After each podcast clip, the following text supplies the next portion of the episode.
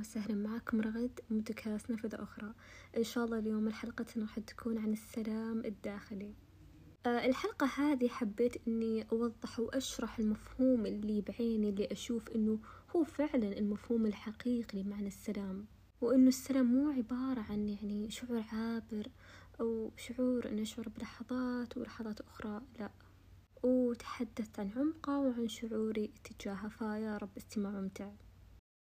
فالسلام ما يعني أنه بالضرورة جميع الأمور اللي بحياتك تصير على ما يرام أو أن حياتك ما يعتليها أي ترجح وأي تغير. لا بالعكس. لو أنت علقت سلامك الداخلي أو مشاعر السلام على العوامل الخارجية فاليوم لو صار عندك صخب في الحياة صخب في العلاقات يعني صخب في أهدافك وإيش أعني يعني بصخب؟ يعني إن الأشياء ما تصير تسير بالوتيرة اللي أنت معتاد عليها أو بالطريقة اللي أنت تريدها. يكون شعور السلام يعني عبارة عن شيء بمهب الريح طوال وقت متغير. ففي أي حالة من العواصف أو المفاجآت اللي يعني تحيط في حياته هذا الشعور راح ينعدم. أحب أقول أو أصف شعور السلام بأنه شعور عميق عميق جدا. في داخل الإنسان وفي أعماقه وفي كينونته. يعني هو شيء أو خليني أقول بمثابة شعور روحي يعني دائما تلاقيه طاقة الإنسان. الإنسان اللي فعلا يعيش سلام داخلي راح يكون دائما على يقين إنه حياته راح تكون أحيانا ما بين عواصف وما بين مفاجآت لكن هالشي أبدا ما راح يكون له تأثير على سلامه لأن الشعور اللي بالداخل اللي بالعمق ما يتأثر بالعوامل الخارجية وبالارتباكات اللي تكون بالخارج. ففي النهاية هذا الشعور يكون على المستوى المشاعري بالداخل. ففي أشخاص كثير بالحياة يجدون مشاعر السلام أحيانا بفكرة أحيانا يعني بمكان أحيانا بشيء مادي وملموس. من وجهة نظري إنه يعني هذه أبدا أشياء ما تكون المصدر الحقيقي أو المصدر الصادق لهذا الشعور.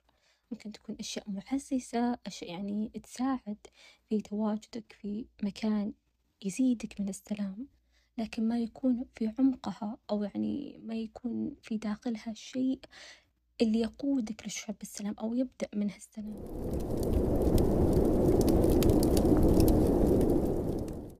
اليوم لو أنت كنت شخص دايم توجهك ودايم نظرتك والنظارة اللي أنت قاعد تلبسها متوجهة للآخرين أو لأهداف الآخرين أو مسارات الآخرين فلان إيش سوى فلان إيش فعل.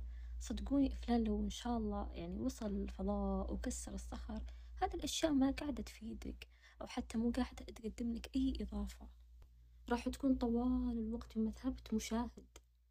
مشاهد يملأ نفسه بالازدراء بنظرة ازدراء ثم يوجه نظرة انبهار للآخر. أحيانا يعني الإنسان لما يصير بطريق ويشوف الأشخاص اللي حوله سواء زملاء سواء أصحاب كانت لهم قدرة فائقة أو قدرة أسرع في تخطي الطريق اللي هو يصير معاهم فيه. فيلاحظ أحيانا أنه هو الوحيد اللي مو قادر يتخطى هذا الطريق وكأنه بمثابة الورقة الساقطة في هذا الطريق الوحيد العالق مثابة الشخص الوحيد الذي قاعد يحاول وينازع في هذا الطريق ويعارك. أما الآخرين من حوله كأنهم يعتلون شهاب سريع جدا. في هذه الحياة وفي هذا الطريق. حاب أقول أنه أحيانا الإنسان يتأخر مو لأنها الطريق مو له أحيانا فعلا يكون هذا الطريق مليء بالضوء لك. لكن فكرة أخيرة أنت قاعد تكسب قوة ما قاعد تكسب خبرة قاعد تكسب مهارة. يمكن هذه الأشياء لو أنت ما كنت تحظى فيها ووصلت لآخر الطريق ممكن ستجد صعوبة عظيمة. يكون يعني وصوله صحيح لديه لكن أنت لو أن أنت وصلت معاه بنفس التوقيت وبنفس الوقت يمكن راح يكون هذا الشيء دمار لك وما راح يكون أصلا طريق صحيح لك. أحيانا لما إحنا نسقط من منتصف الطريق صدقني إن هذا يكون خير لنا.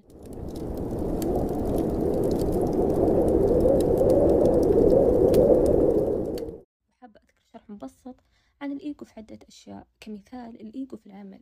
اليوم لو أنت كنت يعني إنسان موظف حتى لو كنت شخص رائع لو إن شاء الله كنت يعني موظف الشهر وكان يلازمك صوت الإيجو دائما راح تسمع في نفسك أنا شخص غير ناجح أنا شخص يعني غير كافي أنا شخص أحتاج أفعل المزيد والمزيد والمزيد.